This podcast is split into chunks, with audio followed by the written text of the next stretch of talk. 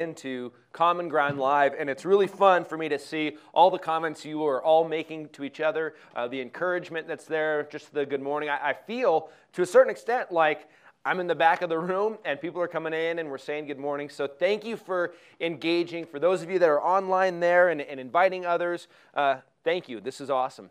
So we. Uh, thinking about today, you know, we thought about are we going to continue with our same series or are we going to do something different? And we landed on we're going to continue through Second Peter. Uh, I think that our message today is, is apt. I think it's timely. So grab your Bibles, uh, turn to Second Peter. That's where we're going to be. Uh, again, this is one of those where we believe God was leading us before he even before we knew this was going to happen uh, planning what we were going to teach on so turn to Second peter but we are going to begin with a, uh, a poll. Now, again, we're trying out the technology. Maybe this will work, maybe not. But if you have the ability, click your link. Um, I think it's anonymous.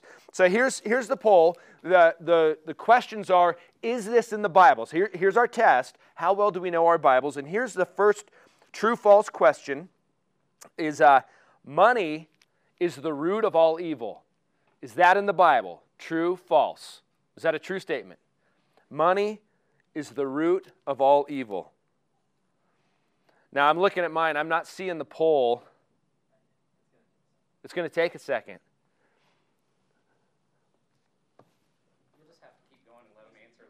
All right, so here's second one.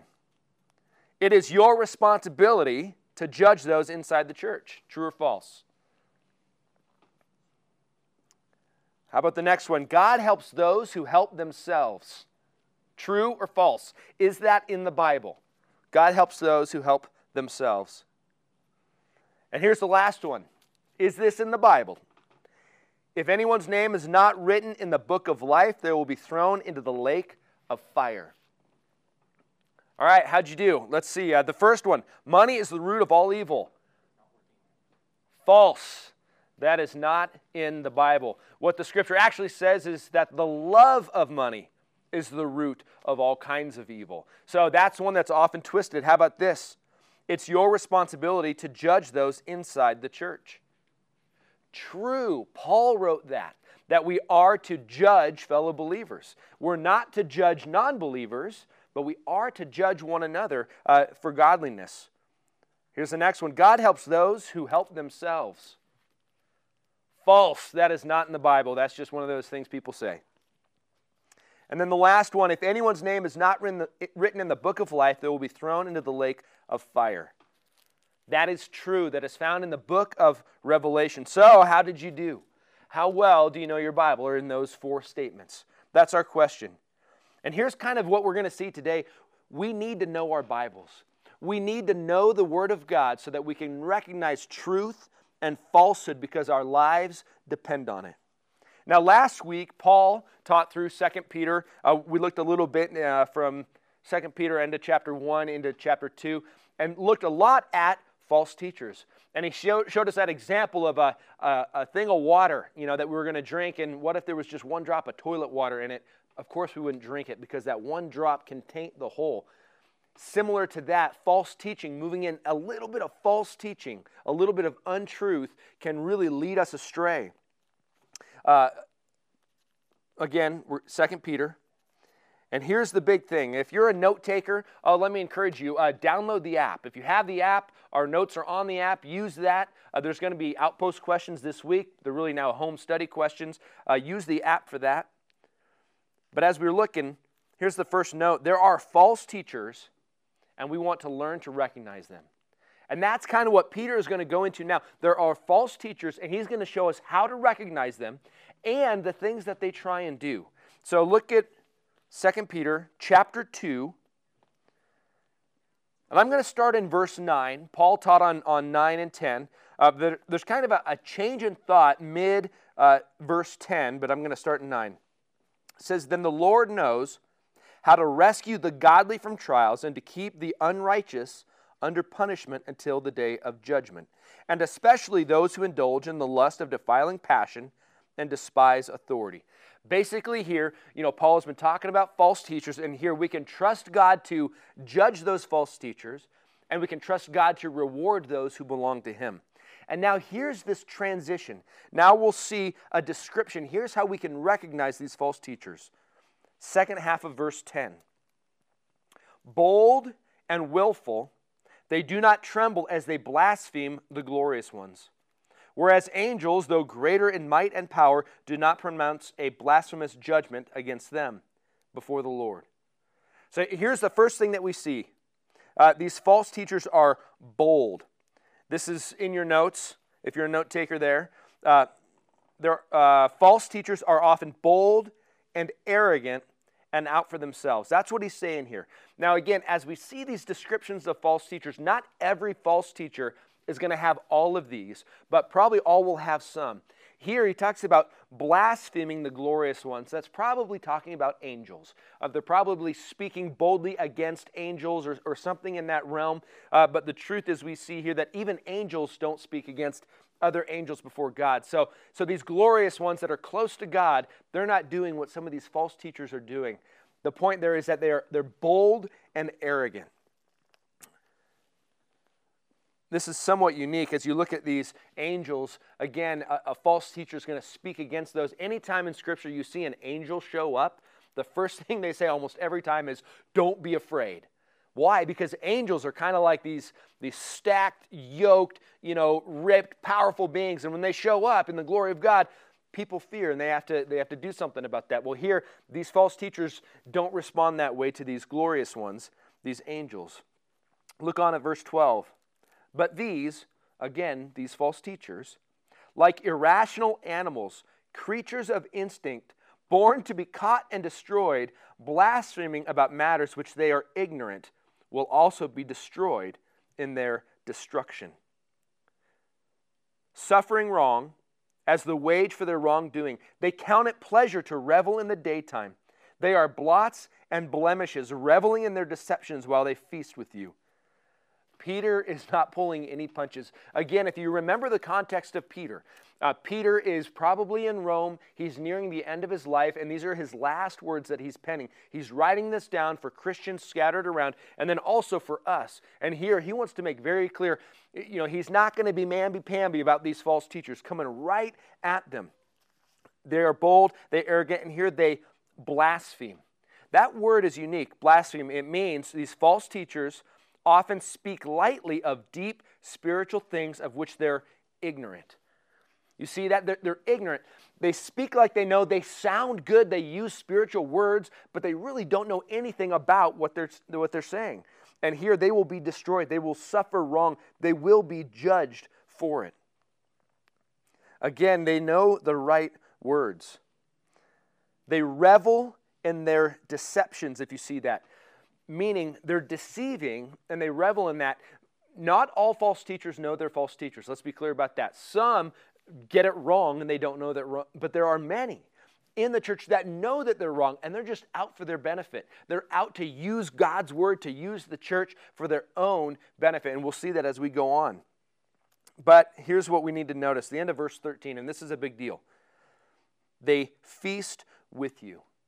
This is probably talking about uh, the, the, the Lord's Supper. So, the early church, a lot of times they would get together, they would have a feast, and during that feast, they would uh, take the Lord's Supper, what we call communion. So, here's the point that, Paul, that Peter is trying to make these false teachers are among you. Paul talked about it last week. They are wolves in sheep's clothing. They look good. They know the right words. They're in and among the church. Uh, and, and a lot of times they are leaders in the church. These are charismatic personalities uh, that people are drawn to. And so they are uh, among us. Again, a lot of times we can think that, that the danger for the church is outside the church, but really the danger is right here within the church, these false teachers. Look at verse 14. Again, he's going to describe them.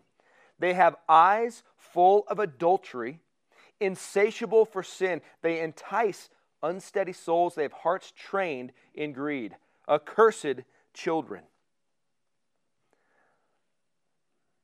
They have eyes full of adultery. Now, of course, we know that adultery is sex with somebody that is married that you're not married to. So you can commit this if you're married or not married uh, by sleeping outside of the, the marriage bed, basically. But here we see their, their characters and their deeds. False teachers often stray from biblical morality in regards to sex between one man and one woman within marriage. Again, here's one of those signs right here. Um, they, uh, again, full of adultery, insatiable for sin.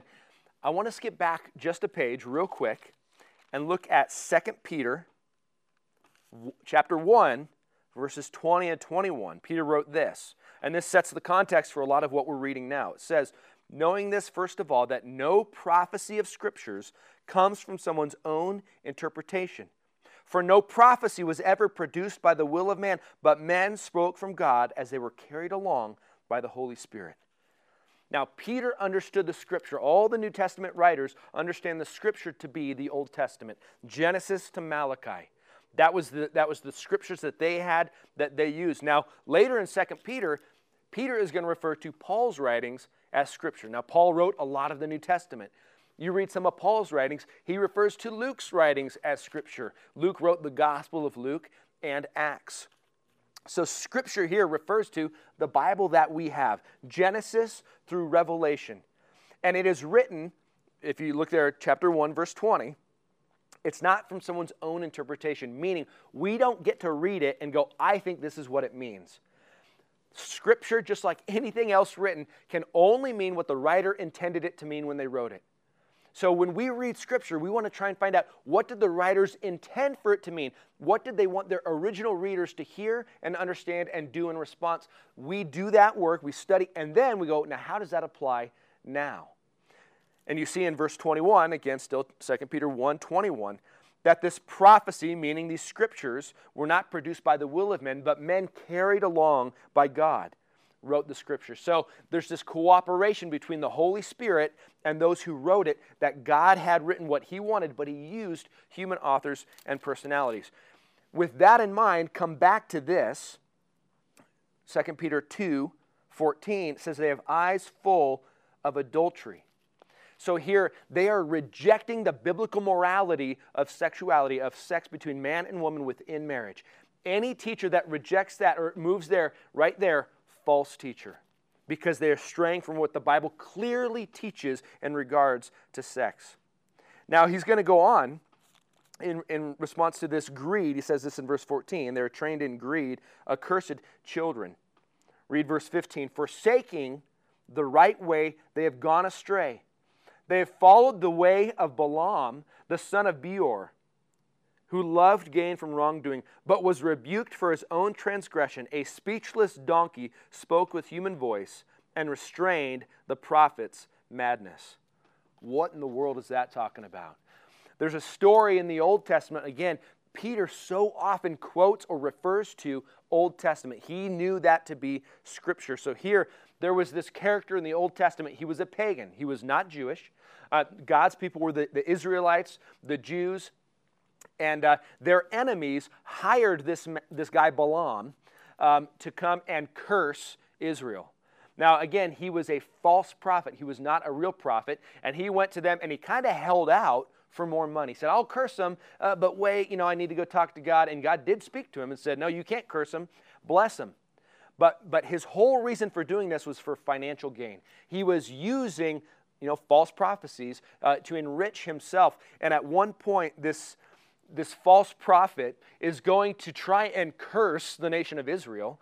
And an angel appears in front of him to block his way. The donkey moves and goes another way. An angel appears, and so Balaam gets angry and he gets off his donkey and he starts beating it, and the, the donkey speaks.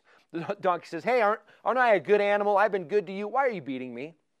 What's interesting, eh, I think, in the Old Testament is he doesn't respond with this verse, ah, a talking donkey. He then actually speaks with the donkey. And it wasn't the donkey speaking, it was, it was God or an angel speaking through the donkey. But the point of that whole story was this false prophet was so ignorant and spiritually blind that a dumb animal set him straight. That's why Peter's using this reference that these false teachers, they look good, they sound good, but they're so ignorant and self absorbed that, that even a dumb animal could correct them. And here's a big point false teachers use their influence for financial gain. They use their influence for financial gain. That's why he's sharing this story as well. So let's put a couple of those together. How do we recognize false teachers? Their view of, of biblical sexual morality and their view of money and their use of money. When I was uh, a contractor, and I was a contractor before I became a pastor, and, and I, I got a job working for, a, I was a subcontractor for another contractor who got a job uh, for a church. And it was a, I thought it was a great opportunity because I had been trying to witness to this guy that I was working for. And we got this job at a church, and I remember pulling up, and, uh, and the church was in a very poor neighborhood. And we were, you know, checking it out and looking at the scope of the work and what we were going to do. Uh, I had met some of the parishioners that were there. And then up rolls the pastor and the pastor comes up in his Cadillac Escalade, and he gets out with, with a, you know, this giant, kind of a gaudy watch and gold chains around his neck, and he kind of came strutting up, and he introduced himself to me as Rev. Uh, and I said, well, what, what's your name? You're, you're not my Rev, you know, and he said, I, I just go by Rev.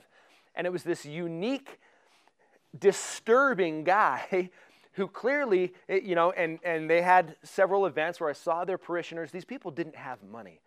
But here, their, their reverend was flaunting his money, his gold chains and his watches and his big shiny car.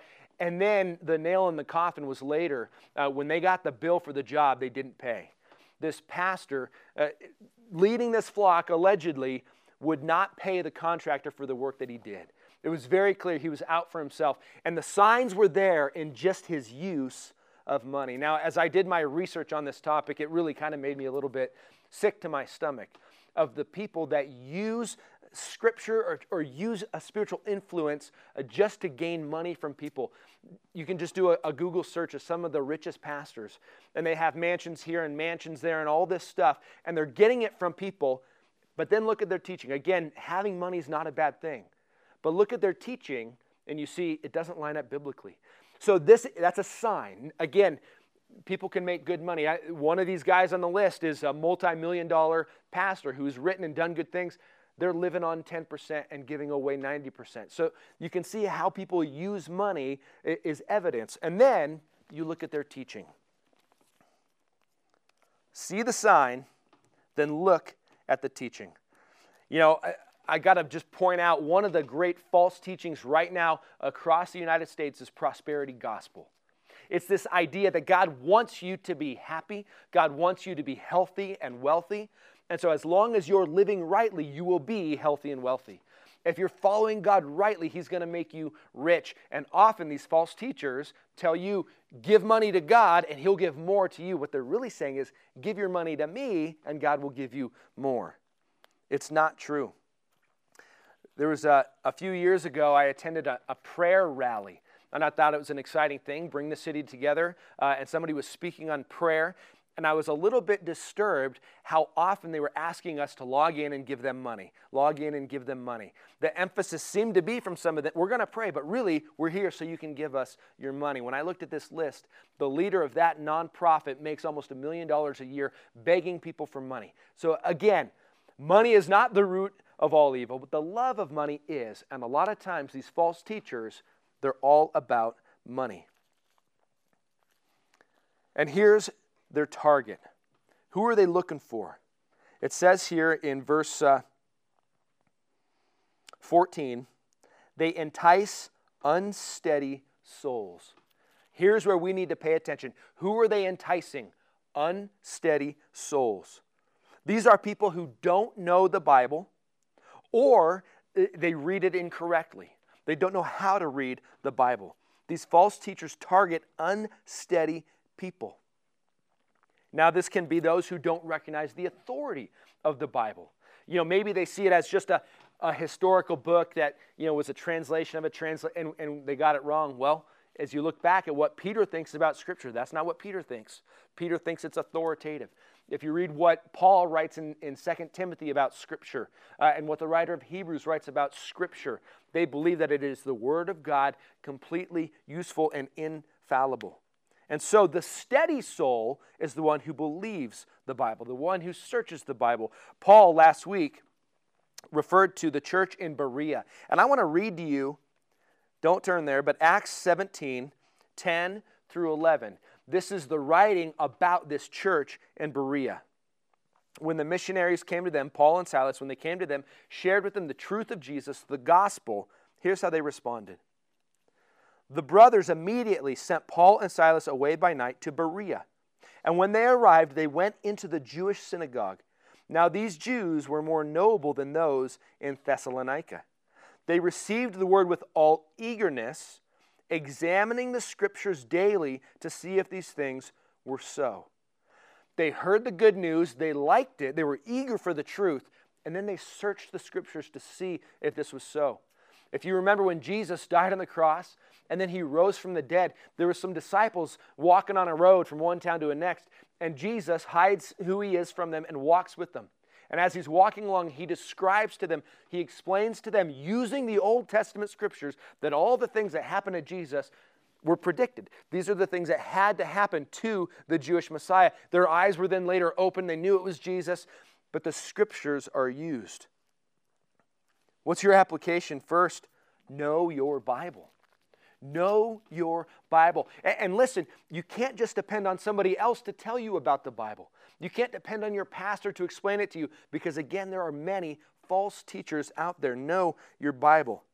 Now, we've already talked about two, but I think, my personal opinion, there are three great areas of false teaching right now that are dangerous. The first one is the prosperity gospel that says you will be healthy and wealthy if you follow Jesus. You know, if you do the right things, when in reality, Jesus says, take up your cross daily and follow me. You know, taking up your cross, that means suffering. As you read the New Testament, you read Scripture, we will be called to suffer for God. This abundant life isn't one of health and wealth. God may give it to that to us in His blessing, but that's not a measure. So, prosperity gospel, when you hear it, run the other way. It is not true. The second one is universalism, the, the teaching that eventually everybody is going to get to go to heaven. You know, that's why at the beginning, I, one of those passages I quoted was that if your name is not found in the book of life, you will be cast into the lake of fire. The truth is, is hell is a very real place. The Bible really leaves no room to discredit uh, heaven and hell. And so we have, there is judgment in the end. Some will go to heaven because of their faith in Jesus and his death and resurrection. Some will go to hell because of their rejection. Universalism says no, because God is loving, everybody gets to go. Right there, reject that. That is a false teacher. And then the third, condoning sexual immorality. A great movement in our country and around the world right now, straying from the biblical sexual morality, and they make excuses. You know, it's because this is out of date, or that was cultural, or whatever it is. Those are three areas that are false teaching and are leading people astray right now.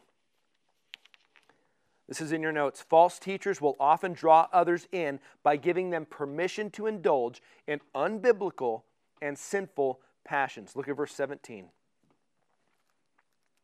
These are waterless springs and mists driven by a storm. For them, the gloom of utter darkness has been reserved.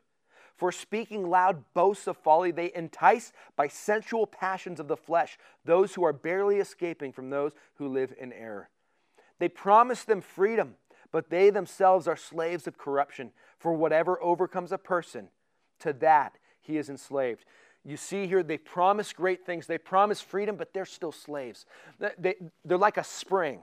Imagine that, that hot day. You know, we're here in Nevada. Uh, maybe some of you watching are somewhere else, but in Nevada in the summer, it can get pretty hot.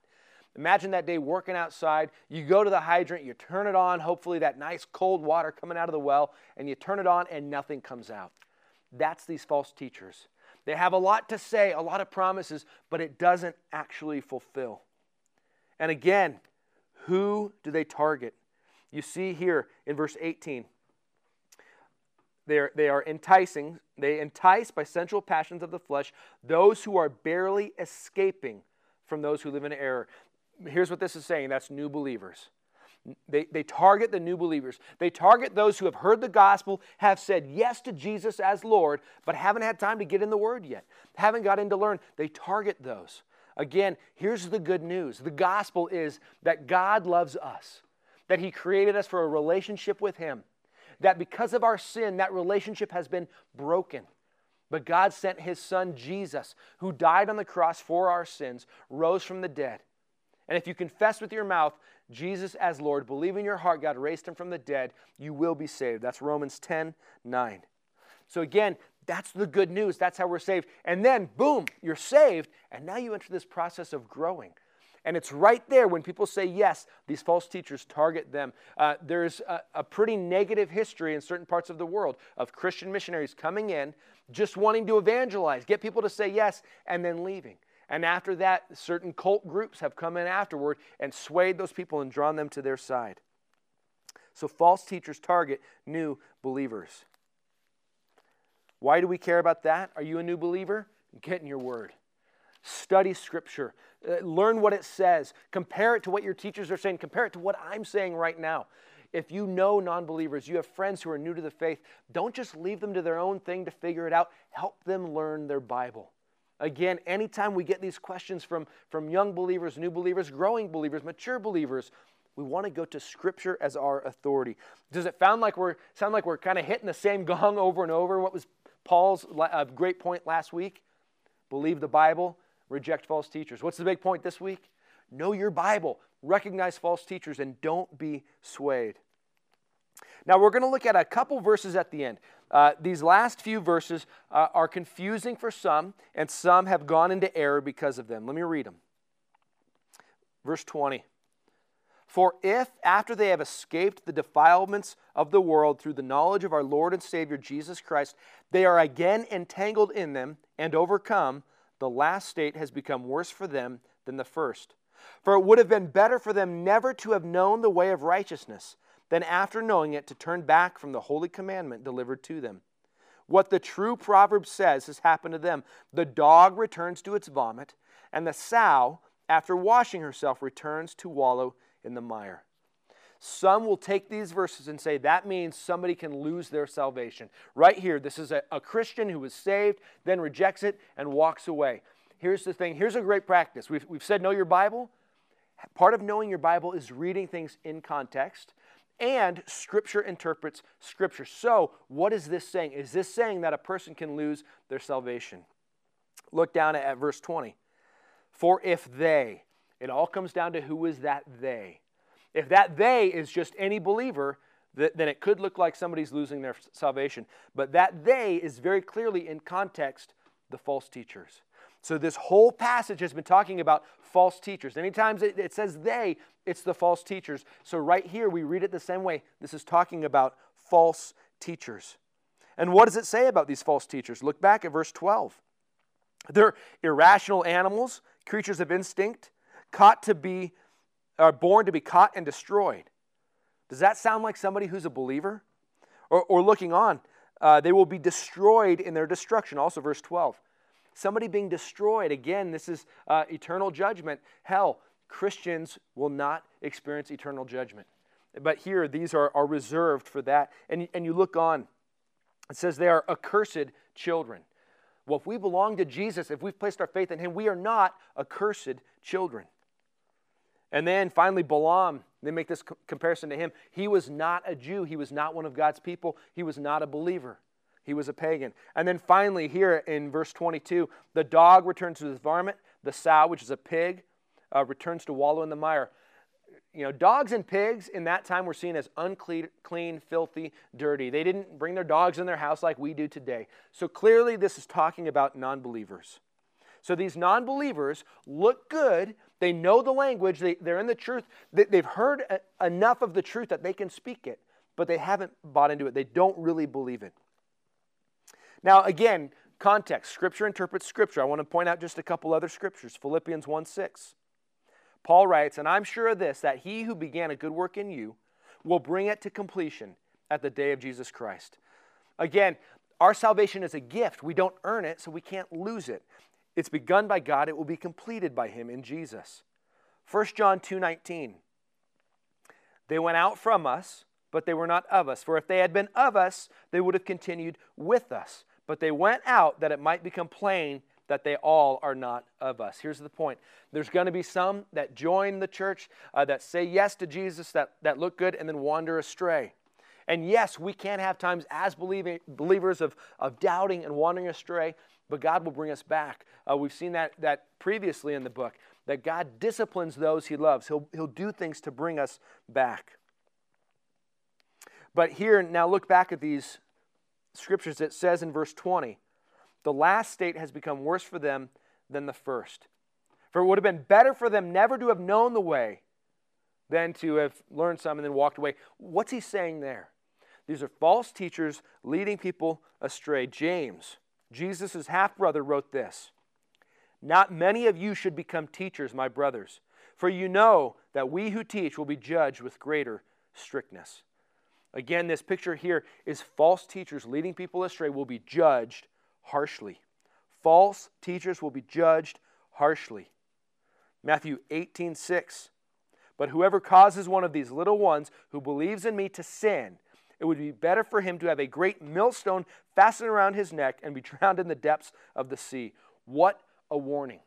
So, again, here's these false teachers trying to lead people astray, and God will judge them. But what's our application?